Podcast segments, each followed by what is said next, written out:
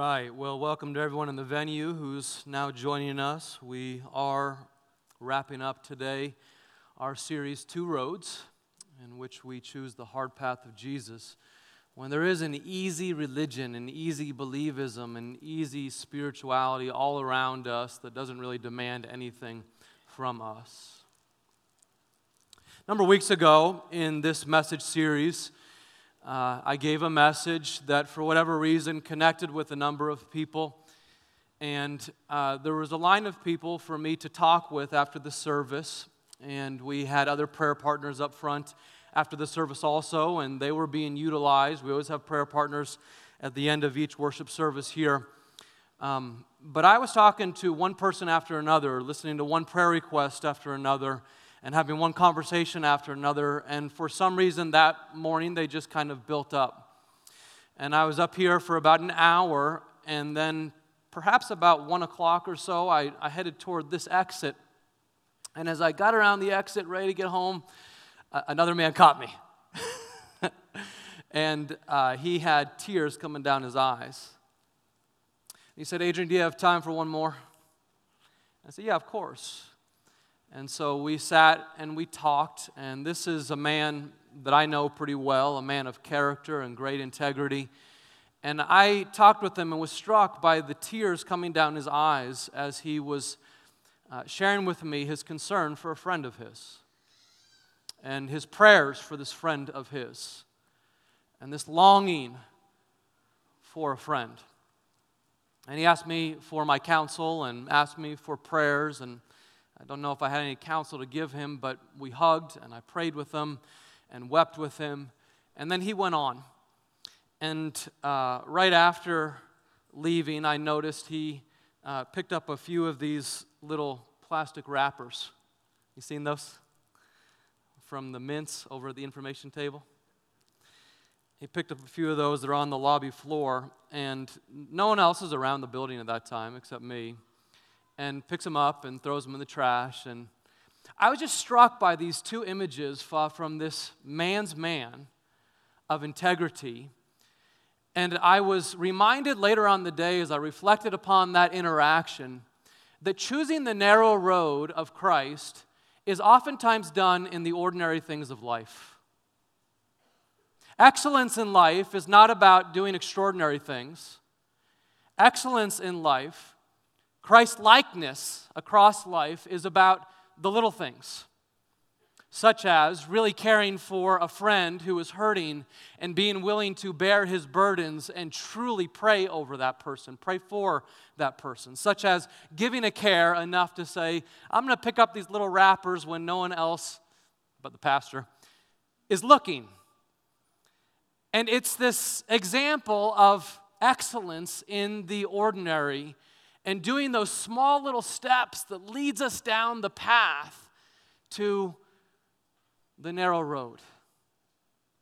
Again, what we've sought to do in this series is step up and boldly say, Jesus does not want cheap grace for us. Jesus wants the road of holiness for us. And cheap grace that is seen all over our culture and easy believism I'll take a little bit of Jesus a la carte and a little bit of this and that that we see all over our culture. We see plenty of it in the Midwest. Uh, changes no one. But the hard road of Jesus, in which we say, I'll choose him even when it's difficult, and I'll pick up my cross, as Pastor Brian said so well last week, even when it's difficult, that makes a difference in other people's lives. It makes a difference in our lives. It turns into abundant life over time. Remember, the, the way to abundance goes through obedience. It's a simple daily decisions. A number of years ago, I had a seminary professor who I really, really loved. His name was Dr. Larry Donnithorne, and he taught leadership and theology courses at Denver Seminary, where I attended. And I'll never forget a story the, that he shared. He explained that he was introduced to Christ for the very first time as a 21 year old in Vietnam. He was a soldier in Vietnam in the army, and he explained that he had never learned anything about Christianity in America until he went to Vietnam and he was introduced to five different chaplains across his tours of duty in Vietnam. And he explained to our seminary class that the first four chaplains had no effect on his life because they lived no differently than any of the other soldiers. First four chaplains he met talked about women the same way as the other soldiers, cussed the same way as the other soldiers, acted the same way, and thought the same way as all the rest, so they had no impact on his life. But then that fifth chaplain that God brought into Larry Donnithorne's life was distinctly different from anything that he had ever seen before, and that caused him to take notice. And so he started to ask questions of this fifth chaplain about his beliefs and about his Christianity. And he saw in him a humble confidence that he had never seen before, and a consistent conviction that he hadn't seen before. And the distinctly different witness from this man eventually became that which led Larry Donnithorne to say, I want what this man has. And slowly but surely over time, he began to kneel his heart to Jesus Christ. You fast forward, he then served 29 years as a company commander in the Army. Before retiring from the military, when he retired from the military, he went on to get his PhD in theology, became a seminary professor, and eventually the president of Colorado Christian University. And it began with one chaplain who chose to live a different kind of life. Friends, the road less traveled makes all the difference. Never mistake the power of a distinctly Christian lifestyle, choosing the way of Christ when the world goes on the easy and wide road that is so very easy makes all the difference. Now, let me explain to you well, what's going to happen if you really choose to come out of this series and continue to embark on the road less traveled, continue to, to embark on the difficult road, the narrow road. Up on, on the screen, you'll see a little diagram. You'll also find that in your handout this morning. It comes from Jerry Bridges' wonderful book, The Pursuit of Holiness. This is only about 150 pages. I probably read it 20 some years ago but it's uh, about a 30 year old book, and it's a wonderful, wonderful little book. Jerry Bridges, the, the Pursuit of Holiness. And this diagram cut comes from this book. And it's basically the, this idea if you choose the narrow road, then little bit by little bit over time, you will grow in holiness over time. You'll be choosing pride, excuse me, you'll be choosing humility over pride. You'll be choosing to uh, balance love and grace and truth You'll be choosing not to put people into tribes, but to love all different kinds of people from all different kinds of backgrounds. You'll choose to serve rather than live a life of indulgence and comfort. You'll choose generosity rather than thinking of self, well, with, what that, well, with well, whatever you receive. And so the result is, if you choose the narrow road, what will happen to all of us is bit by bit, year after year, decade over decade, we will grow in holiness. It may be kind of like a sine curve, up and down, up and down, up and down. But if you plotted it, it would look like this a growth in holiness.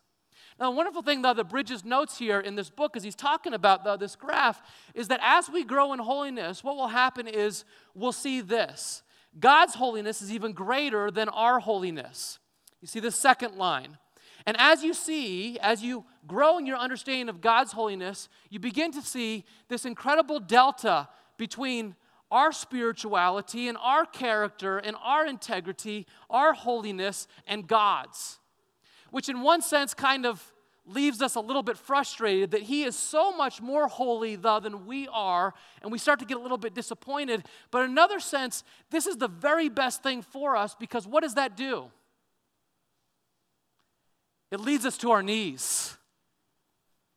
It leads us to more worship for who God is, unique and set apart. It leads us to acknowledge our need more and more every day for the mercy of God, which is what prevents Christianity from getting boring, by the way. It's the pursuit of holiness. Year after year, decade after decade, that there's always more we can go after, and we always see the delta between us and God even growing which leads us to a greater sense of worship before Him. We recognize our need. This is what happens as we grow in the road of holiness, leads us to greater worship. Perhaps this is beneficial for you as a reminder as we march now toward Good Friday and Easter week. We see God's holiness demonstrated most prolifically on the cross of our Lord Jesus. For it was Jesus who walked the narrowest of roads, didn't he? It was Jesus who walked the narrowest of roads. It began in Matthew chapter 20, about a week before he went up to the cross. And he began in a town called Jericho after he decided to make his descent into Jerusalem. And he came to Jericho and then he went up to the Mount of Olives. And as he goes up past Bethany and Bethphage and up to the Mount of Olives, from the Mount of Olives, you would be able to look down into old Jerusalem and see that beautiful, glorious city and the temple down below. And his heart is broken well within him over the fact that his people have rejected him. And then he goes into the Garden of Gethsemane, well, where he begins to weep. And he asks his closest friends to join him in prayer. And he's weeping. And he says, God, not my will, but, but your will be done. And he goes far from there to seeing another one of his friends, one of his closest 12, actually betray him into the hands of the rulers of the day.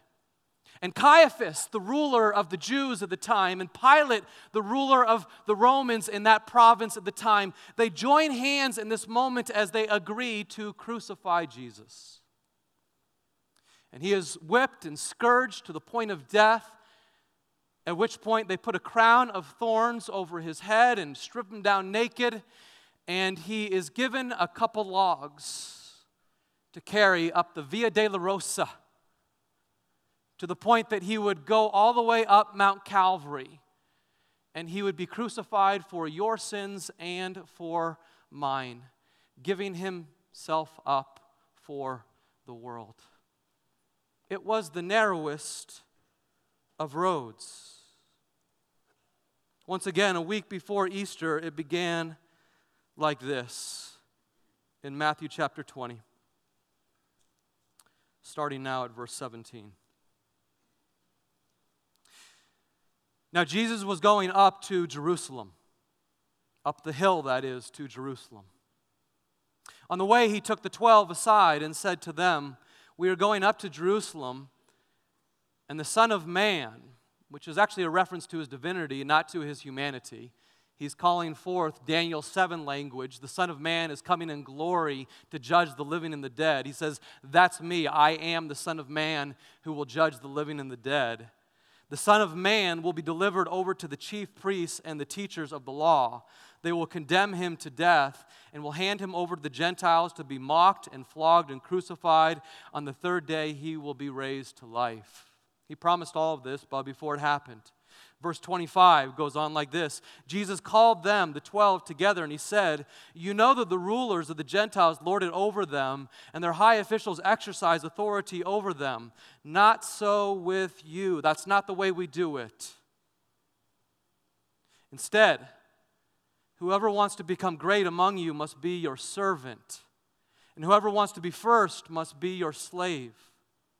Just as the Son of Man did not come to be served, but to serve and to give himself, give his life as a ransom for many. And after instructing his disciples on leadership, he heals a couple men and then he makes his voyage on Palm Sunday. As they approached Jerusalem and came to Bethphage on the Mount of Olives, Jesus went, chapter 21.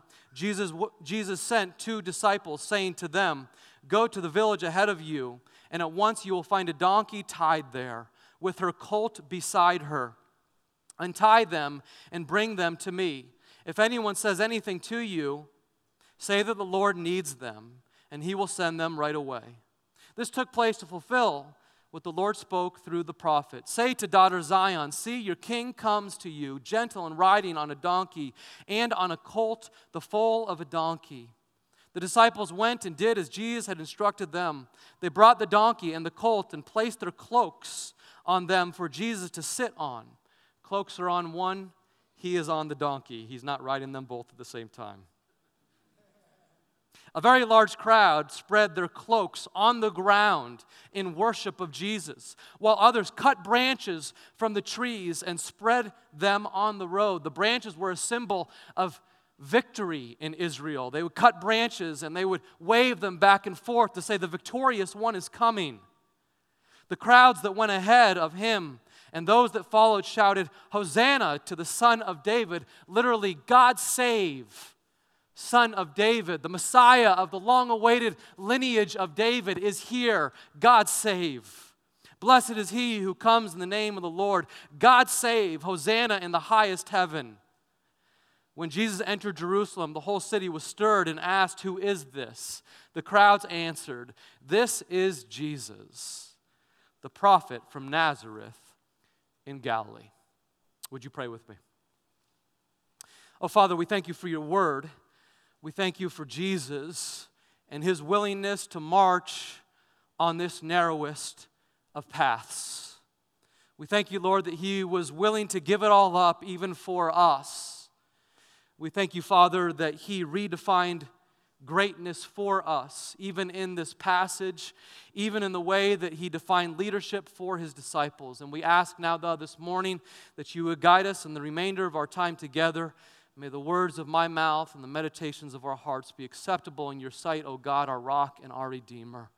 Amen and amen.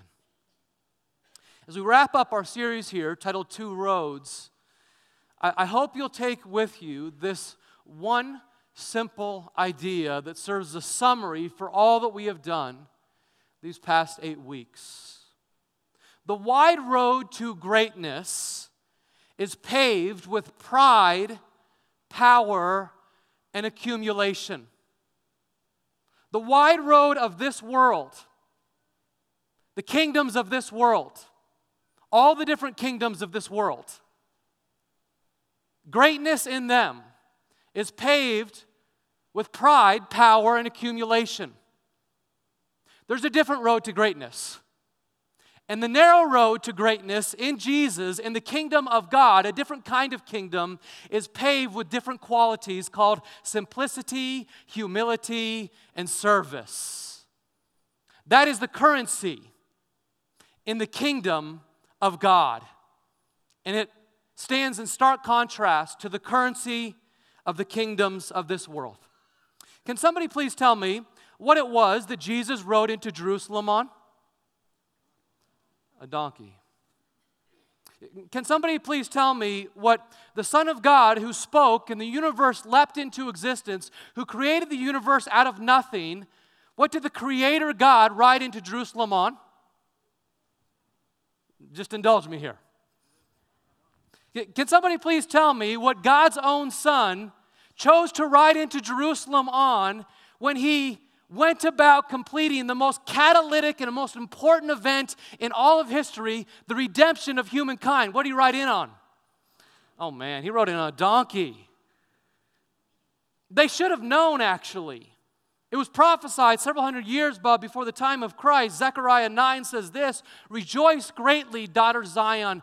Shout, daughter Jerusalem. See, your king comes to you, righteous and victorious, lowly lowly, riding on the foal of a donkey.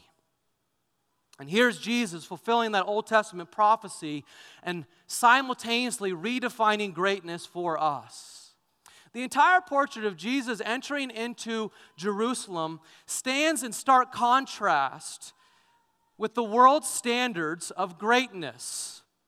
As we all know, uh, Jesus success, Jesus' greatness was, was complete.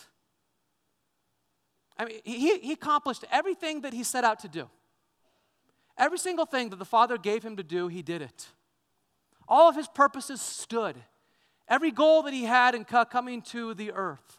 All of world history rises and falls in the anvil of the death and the resurrection of Christ. It couldn't be a starker contrast to the standards of greatness and success in our world. We all know that every day we are judged on these things. How much accumulation do we have? Right? I mean, people are judged based on their cars and trucks, and the size of their houses, and the kind of clothes they wear, and if they're leaders, how much power they exert over other people. And Jesus redefines all of that when he says, I did not come to be served, but to serve. And I ride into Jerusalem lowly on the back of a donkey. His greatness was never about pridefully lording it over anyone. His greatness was never about the raw demonstration of power just for the sake of showing off his power. Indeed, when he came to become a human, he limited his power. He voluntarily limited himself by taking on human attributes and not displaying all the power that he could have. His life was never about material wealth and accumulation and all of its trappings. He came into Jerusalem on a donkey. I was talking to some friends here at this church a number of weeks ago, the beginning of this message series, about the topic of holiness. And I asked them if they, would come in and visit with me, but because I know this topic is very important to them, and we had talked about it a little bit in the past. And uh, this is a couple that is so deeply respected in our church community and out in the broader community as well. And they are people of grace and dignity, people of integrity, people who have been successful, people who are incredibly kind. They've been successful in terms of their professions, they've been successful parents and grandparents, they've been part of this church for many decades. And their success, they would say 100% of the time, is due to the grace and the glory of God. And they're deeply concerned about the Big C church, not specifically this church, but yes, this church too, the Big C church, and how it hasn't necessarily been pursuing the narrow road of Christ, of holiness. And, and oftentimes the Big C church is, is looking more and more like the world. Have you noticed? And so I asked if they would come in and talk with me about that. And I asked them this question How have you noticed that the church's pursuit of holiness has changed over the decades. And why do you think that is? And whenever they speak, I take notes. And the gentleman responded very concisely. And he said, Our prosperity in America has become a roadblock to our holiness. We didn't intend for it to be that way, he noted.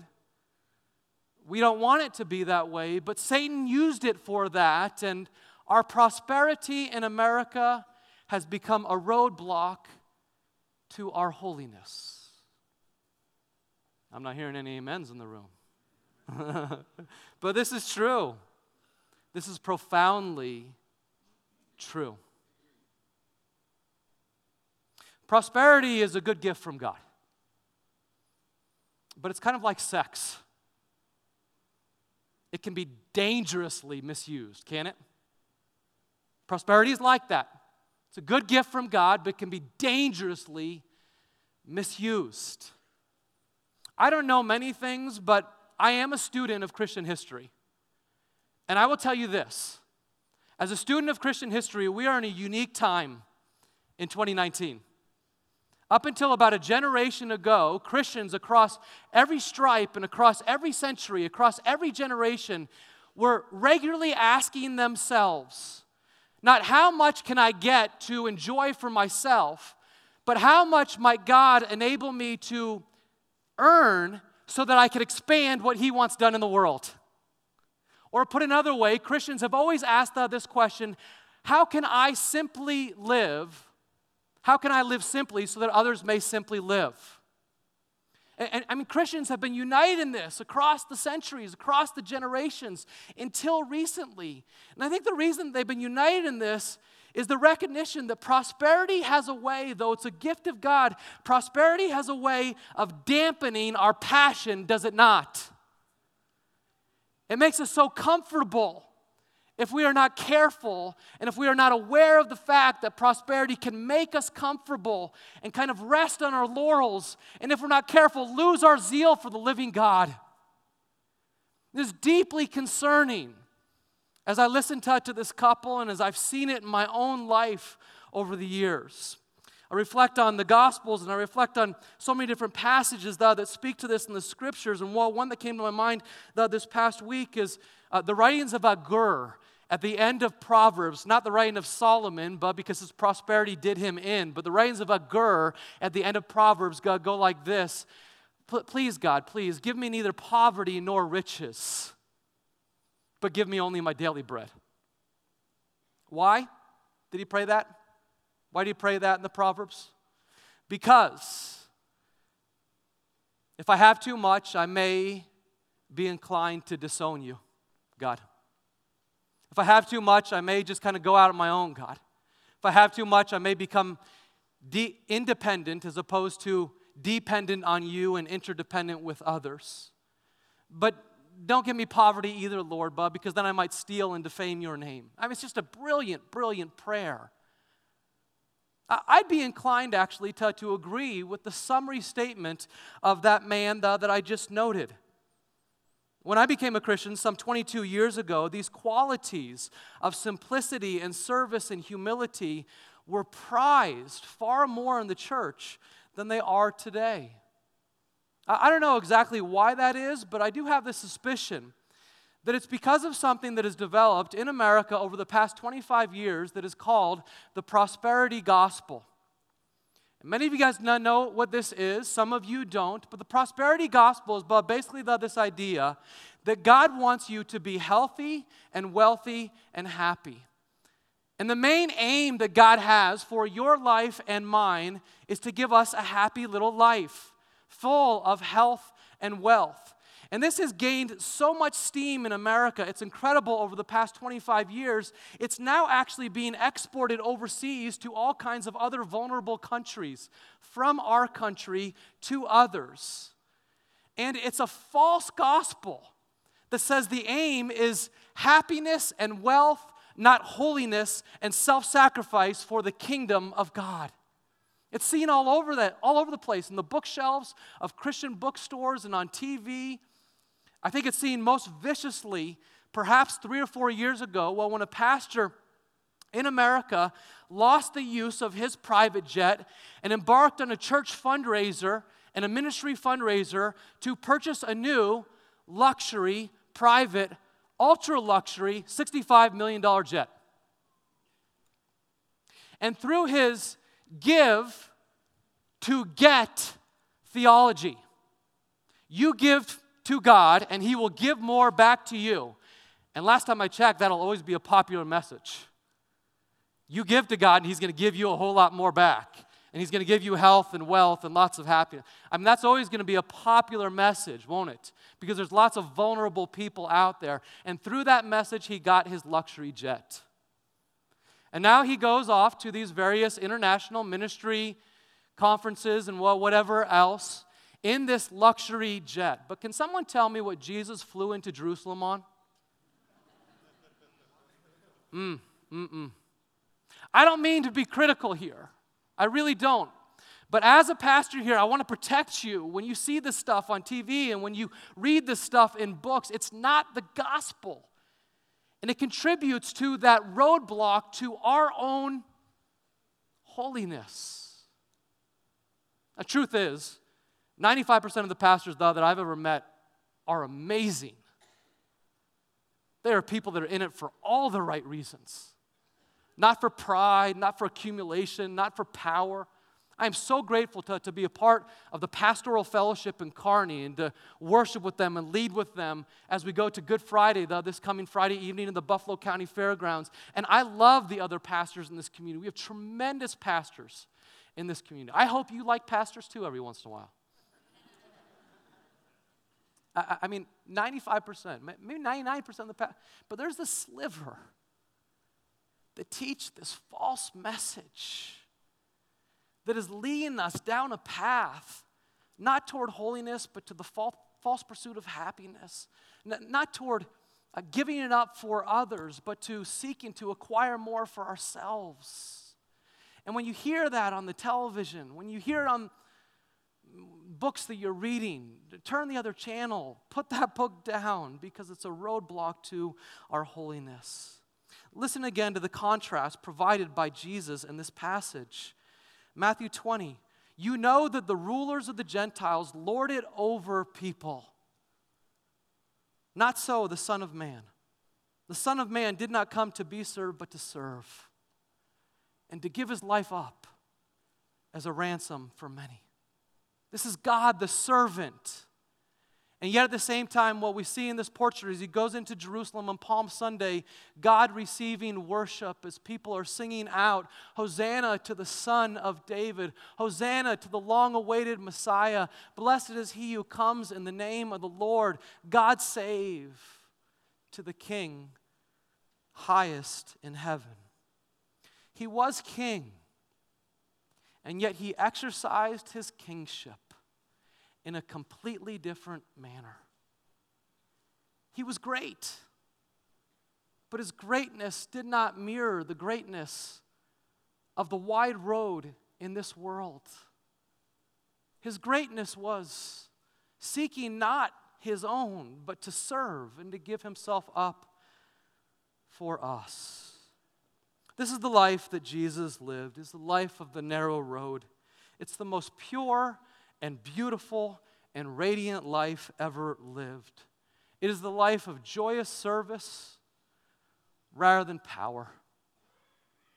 It's the life of simplicity rather than accumulation. It's the life of humility rather than pride. It's the life of picking up one's cross and dying for the world, through which we would say, Yeah, I'll pick up my cross and I'll give it all up for you, Lord Jesus. He didn't come into Jerusalem on a Bentley or Tesla or a luxury jet or a private helicopter. He came in on a donkey. He wasn't even walking in on a stallion armed with swords and shields. He walked in on the most common animal, armed with nothing more than his body and blood. And by his body and blood, he won the victory for souls, both today and forevermore. And that's what we're going to celebrate on Friday and next Sunday. Would you pray with me? Lord Jesus, we thank you that you are so supremely different. We thank you, Lord Jesus, that you give us an image of greatness that is profoundly different and profoundly better from anything that we see in this world. And as we come to the end of this series, Two Roads, we just want to declare together as a church community that we choose the narrow road of Christ. Even if it's the road of simplicity and humility and service and sacrifice, God, we choose your road. We want to be difference makers more and more for your kingdom. And so we ask, God, that you would conform us little bit by little bit more and more to the image of your Son, our Savior, Jesus Christ. As we come to a conclusion in this series, I, I wonder if if there's one area of life that you say, I, I need to walk on the narrow road more in this area, and I need your help, Lord God. Would you just share that with the Lord in the quietness of your heart right now? Just tell God, I need your help to walk in the narrow road in this area.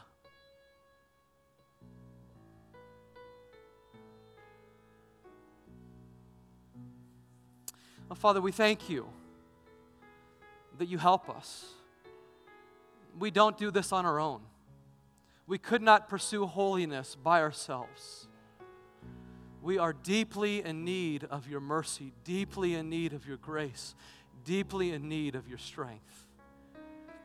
And we thank you, Lord, that as we look to Good Friday and Resurrection Sunday, in Jesus, you have provided that for us again and again and again. So I pray for our entire church that you would do that even this week as we contemplate once again the sacrifice of our Savior to bring us to God, in whose name we pray.